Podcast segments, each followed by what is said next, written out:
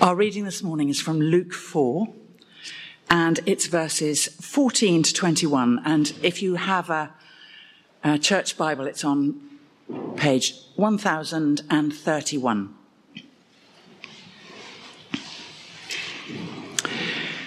Jesus returned to Galilee in the power of the Spirit. And news about him spread through the whole countryside. He taught in their synagogues and everyone praised him. He went to Nazareth, where he had been brought up. And on the Sabbath day, he went into the synagogue, as was his custom, and he stood up to read. The scroll of the prophet Isaiah was handed to him. Unrolling it, he found the place where it is written, The Spirit of the Lord is on me, because he has anointed me to preach good news to the poor. He has sent me to proclaim freedom for the prisoners and recovery of sight for the blind, to release the oppressed, to proclaim the year of the Lord's favor. Then he rolled up the scroll, gave it back to the attendant, and sat down. The eyes of everyone in the synagogue were fastened on him. And he began by saying to them, Today, this scripture is fulfilled in your hearing. This is the word of the Lord. Thanks be to God.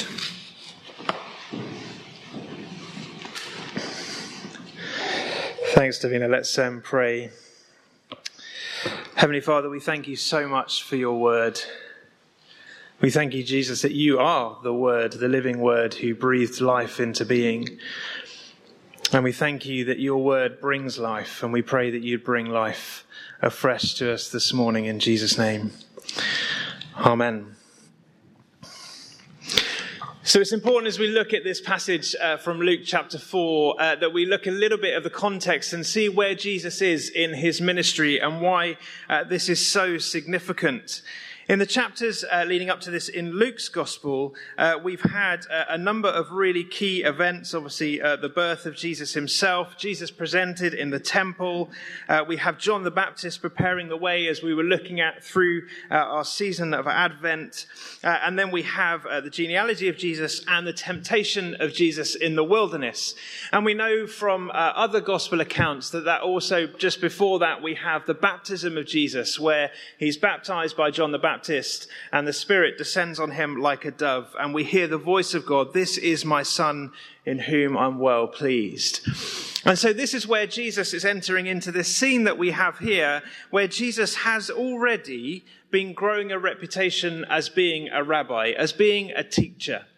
And he already has lots of disciples. It's a common misunderstanding that Jesus had 12 disciples. He didn't. It wasn't customary for rabbis of the time to have 12 disciples. They would have many, many, many disciples. Anyone who chose to follow them and listen to them was considered a disciple, uh, somebody who was following that particular rabbi. He did, however, appoint, as we know, 12 apostles, which was a slightly different role, slightly different context. Uh, they were called to be not only those who would learn from him, but those who would go on to teach as well.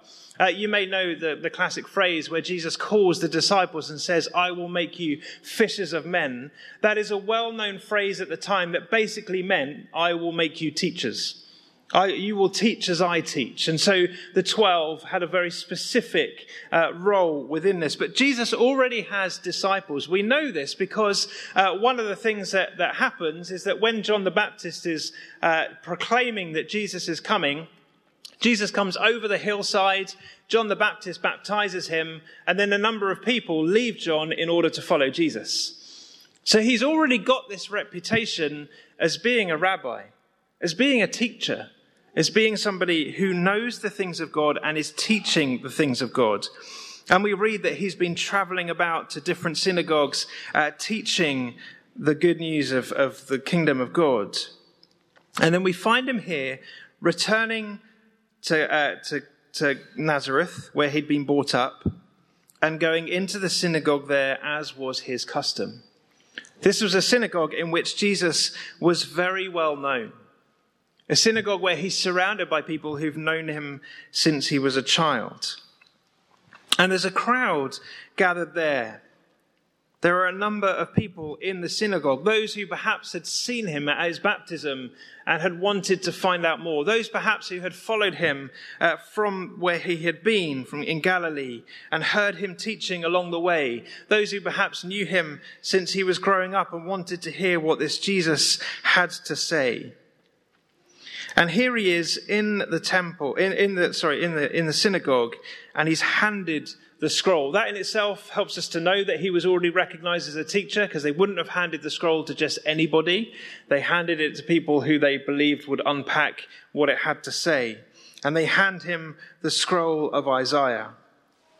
And Jesus unrolls the scroll and finds the place where the passage from Isaiah is, is, is that we've heard read, the Spirit of the Lord is on me because he has anointed me. And he reads it out. And there must be something, I'm sure, about the way that he read it that captured people's hearts and minds and imaginations. I mean, maybe they just wanted to know what he had to say because of who he was or the reputation that he had. But my hunch is that Jesus read this with such authority and such conviction that people wanted to know what he had to say. I don't know if any of you here ever listen to audiobooks, whether you like the, the joy of sitting down and listening to a book being read to you. But I find there's a real difference between when an audiobook is read by a random celebrity who's been chosen as opposed to when it's read by the original author. There is a difference, isn't there, by how it's read. There's a, a, famous story about Stephen Fry and the Harry Potter books that when he was reading, uh, I think, the first or second book, he wanted to, to change one of the sentences because he was struggling to say it. It was uh, Harry pocketed it, was the sentence. He pocketed it. And he phoned J.K. Rowling and said, Is there any chance I can change it to Harry put it in his pocket? And she said, No, because when children are reading along with you, I want to make sure that they're reading it exactly as I wrote it. And so he said, fine, and he taught himself to try to say, Harry pocketed it. J.K. Rowling then put that sentence in every book since that one, just to wind up Stephen Fry, which I think is very insightful and very clever. But actually, if you were to hear any book read by its original author, the way they read it would be very different to how a random person would read it. Because they would know how the characters sounded in their head when they wrote it. They would know the inclinations and the way the rise and fall of the text as they were writing it, the, the bits behind the scenes that you don't know that's in their heads, but they do. And they would bring that into how they say it, into how they read it, into how they make it known. I think the same was true of Jesus here. That as he stood up to read from Isaiah, people were hearing it as if they were hearing it for the first time. That they'd never heard it read like this before, the way that Jesus was reading it. And so Jesus reads the scroll and he sits down. And that's not because he's not going to do anything, because it was customary in uh, the time for Jewish people that when they're teaching, they would sit down to teach. They wouldn't stand up like this. They would sit down to teach. And Jesus sits down, and then we have my favorite passage in, in this entire section of scripture. I love the way that this is written. I love the way that Luke portrays this. He says, All eyes were on Jesus. Every single pair of eyes in that room was on Jesus, without exception, waiting to see what he's going to say hungry to hear what this new rabbi is going to teach about that passage. Why did he turn to there? What was it about that passage he wanted to say? And every single eye is on Jesus as he sits down. And then I imagine a brief silence and Jesus just looking up, catching the gaze of every eye on him and saying, Today, this scripture has been fulfilled in your hearing. In other words, the Messiah has come. The one whom this is written about is here, and I am he. A really powerful few words that Jesus says. That for some people may have seen as being the greatest blasphemy of all time, for others would have stirred the greatest hope they've ever, ever known. And you can imagine either one of two things happened. A completely palpable silence filled the room, or murmurs began. Maybe murmurs of excitement, of expectation, of them asking, Is this really the one? Is this him? Is it really him? Those who grew up with Jesus would have known possibly about his birth narrative and the story that would have been told by Mary, I'm sure, time and time again. And they're thinking, is this the time? Is this the one? And those murmurs begin to rise.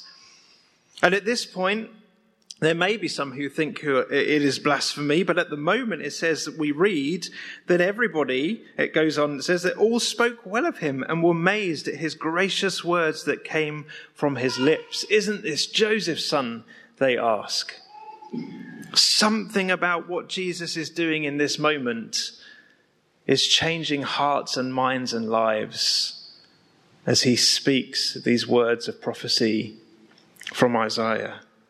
And we know with the gift and the benefit and the joy of hindsight that what Jesus is reading from Isaiah is essentially his mission statement of everything he went on to go and do to bring sight to the blind, to speak to the poor and the broken-hearted, to set the captive free. All these things we know that Jesus went on to do in his life and his ministry. But for those who are hearing it for the first time, they're yet to see what he's capable of. They're yet to see what he's going to do. They're yet to see who this Messiah is and what he's going to do to bring about the kingdom of God or to proclaim the year of the Lord's favor, as Isaiah puts it. But there's something in that room, in that synagogue, that captures my imagination as we picture all eyes on Jesus. And it's left me asking the question of myself, and I hope will leave you asking the question of yourselves Are my eyes fully on Jesus? In my life, are my eyes fully on Jesus? Right now, today, in this moment, are my eyes as fully on Jesus as they could be? I don't know about you, but, but my start of the year has begun with many distractions. So many things going on that it's very easy to be distracted from Jesus. And I have to ask myself regularly, are my eyes fully on Jesus or am I being distracted by these things, these circumstances, the things that are going on around me? And how can I get my gaze back on the person of Jesus Christ and be captivated by him once again? It's no coincidence that so many people, when they talk about meeting Jesus for the first time, will say, I was blind, but now I see.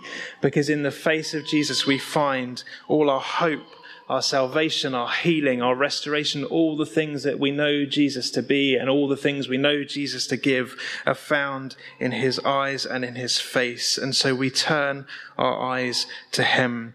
And then I've also been asking myself this question and this is a deeper, harder question for me. As somebody who loves listening to podcasts, I love reading books. I love kind of exploring what other people have said about God and how uh, our lives, uh, how we can be inspired by them and their understanding and their teaching, and how sometimes you can get these people who just seem to be in this place of getting revelation after revelation of God, and they're just sharing it with you, and it's growing your relationship with God in incredible ways. And I'm really grateful for all of those things.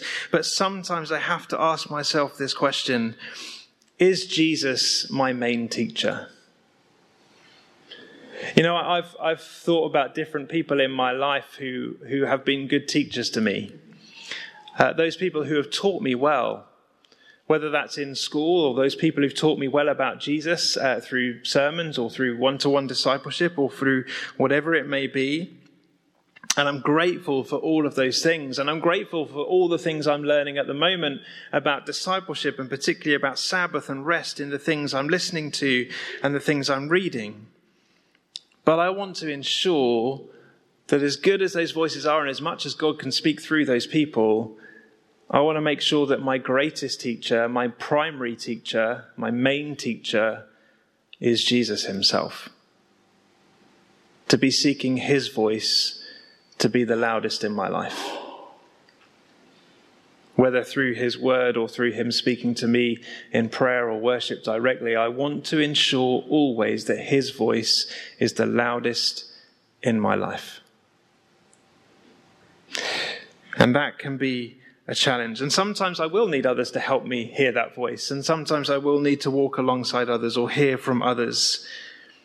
But essentially, it's about keeping our focus on Him. Last week, Liz was uh, preaching on the um, turning of water into wine, and she pointed out the fact that Mary said, Do whatever Jesus tells you to do. A great principle for life. Like the best principle there is for life. Do whatever he tells you to do. And today it's almost like we're in this passage hearing uh, the writer Luke say, Hear whatever he has to say. Listen to him because he is the Word of God. Make his voice the loudest in your life. And keep your gaze on him. Because this is ultimately what being a disciple is about.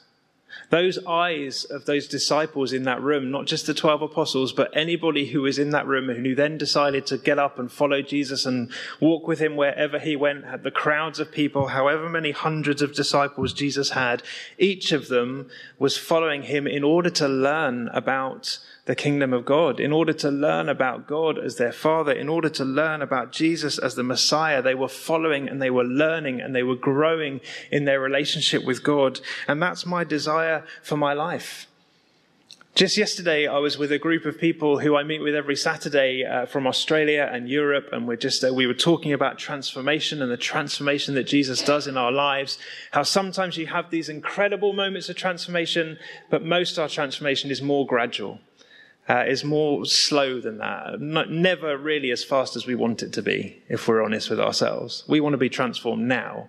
We want that bit of our life changed now. But most transformation that happens in our life is more gradual than that. And it happens with daily surrender to the person of Jesus Christ in our lives, to be surrendered to Him and allow Him to do His work in our lives. But whatever changes I go through in my life, my desire is that I know him and love him better every single day. That at the end of my life, I'll be able to say that I love him more then than I did in the beginning. As we've been talking about discipleship and what being an apprentice to Jesus really means, that it means being with Jesus, it means being like Jesus and doing what Jesus did. In order for us to be able to do that, we need to be looking to Him and hearing from Him.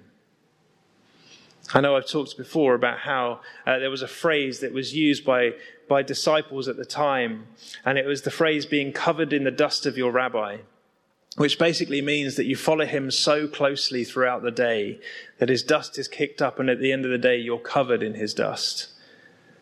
I want that in my life with Jesus. I want to follow him so closely and so intently that at the end of the day I can say, I'm covered in his dust. And I was wondering, what does that mean? What does that look like in my daily life? And I was trying to work out how to picture it. What does it mean to say, look to Jesus, look on his face? What does it mean to hear his voice? And this morning at St. Mark's, I preached this exact same sermon, and then we did communion as we always do communion. And I used the same communion plate that I've used for the past five years. Every Sunday without fail at St. Mark's, I've used the same communion plate.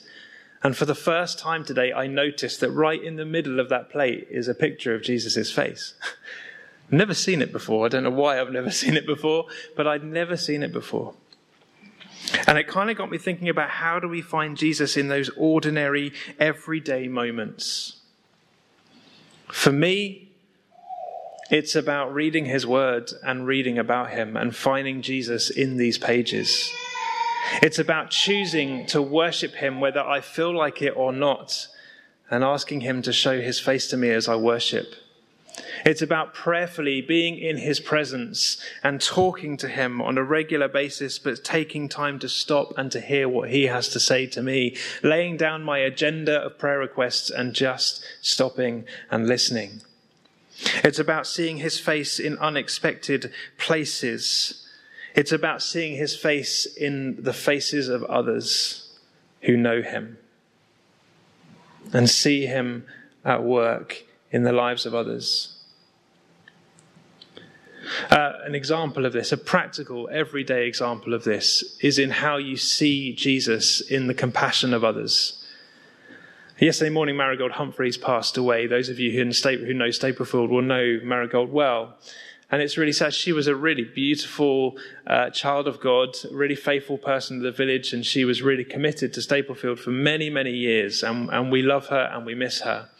For the past six months, she's been staying at Compton's House in Lindfield, which is a, a care home run by three churches in Lindfield. And the staff there are incredible. Every time I visited, what I saw was the compassion of Jesus in action. And I believe that in seeing that, I saw his face in those who served there. We can find the face of Jesus if we're looking for it in many places. Some are surprise, some more obvious. But are we looking? Are we asking to see his face? Are we turning our gaze to him? even in the distractions and the craziness and the busyness of life. As the famous hymn says, turn your eyes upon Jesus, look full in his wonderful face, and the things of the world will grow strangely dim as you look on his glory and grace. In worship, in prayer, as you read the word, as you meet with others who know him, as you seek him in the everyday life, we want to be disciples of Jesus. And I know I've said this before, and I'm going to say it again. Being a disciple of Jesus is not and cannot be a hobby. This is a way of life. If we want to look in the face of Jesus intentionally every day and his voice to be the loudest, we need to make him our number one priority in life above all and everything else. To seek him in all things. And in him we find joy and peace and hope and life in all its fullness. Jesus is so much more than a get into heaven for free card. He is life itself and we can know him today. And we can follow him today. We can be with him today, be like him today, do what he did today as we seek to be disciples of him. Every eye in the synagogue was on him as he proclaimed these words Today, this scripture has been fulfilled in your hearing. And as disciples of Jesus today, in the light of the resurrection and the ascension and all that Jesus has done, we continue that mission to be there for the poor, to bind up the brokenhearted, to set the captives free, to proclaim the year of the Lord's favour, the kingdom of God. So may our eyes be on Him and may His voice be the loudest in our lives today and always. Amen.